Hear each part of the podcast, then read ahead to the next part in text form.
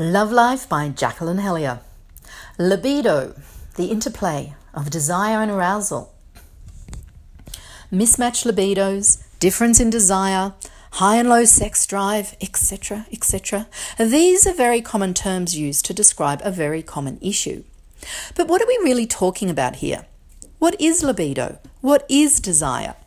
Firstly, it's not a thing. Libido is not something you have or don't have. Secondly, desire is not arousal.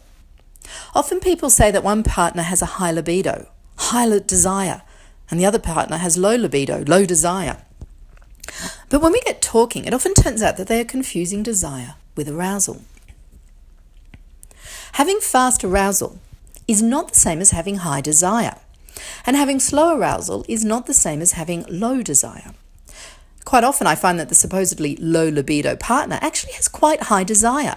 They want and like sex, they're just not feeling aroused yet.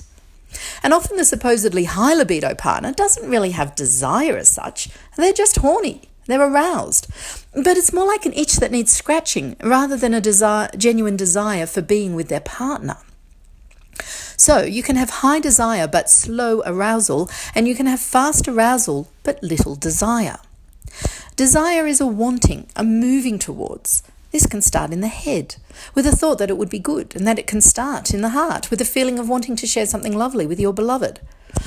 Arousal is a physical experience. It's what's happening in your body. Libido is the interplay of desire and arousal. Sometimes I see someone who has zest and life, clearly a strong libido, but they claim a low desire. Actually, they have strong desire, they just have slow arousal. They're thinking that because they're not aroused in the moment that they don't have desire.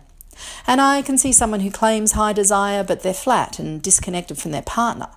Actually, they have fast arousal, they're horny, but it's just that itch that needs scratching. There's not a lot of actual desire.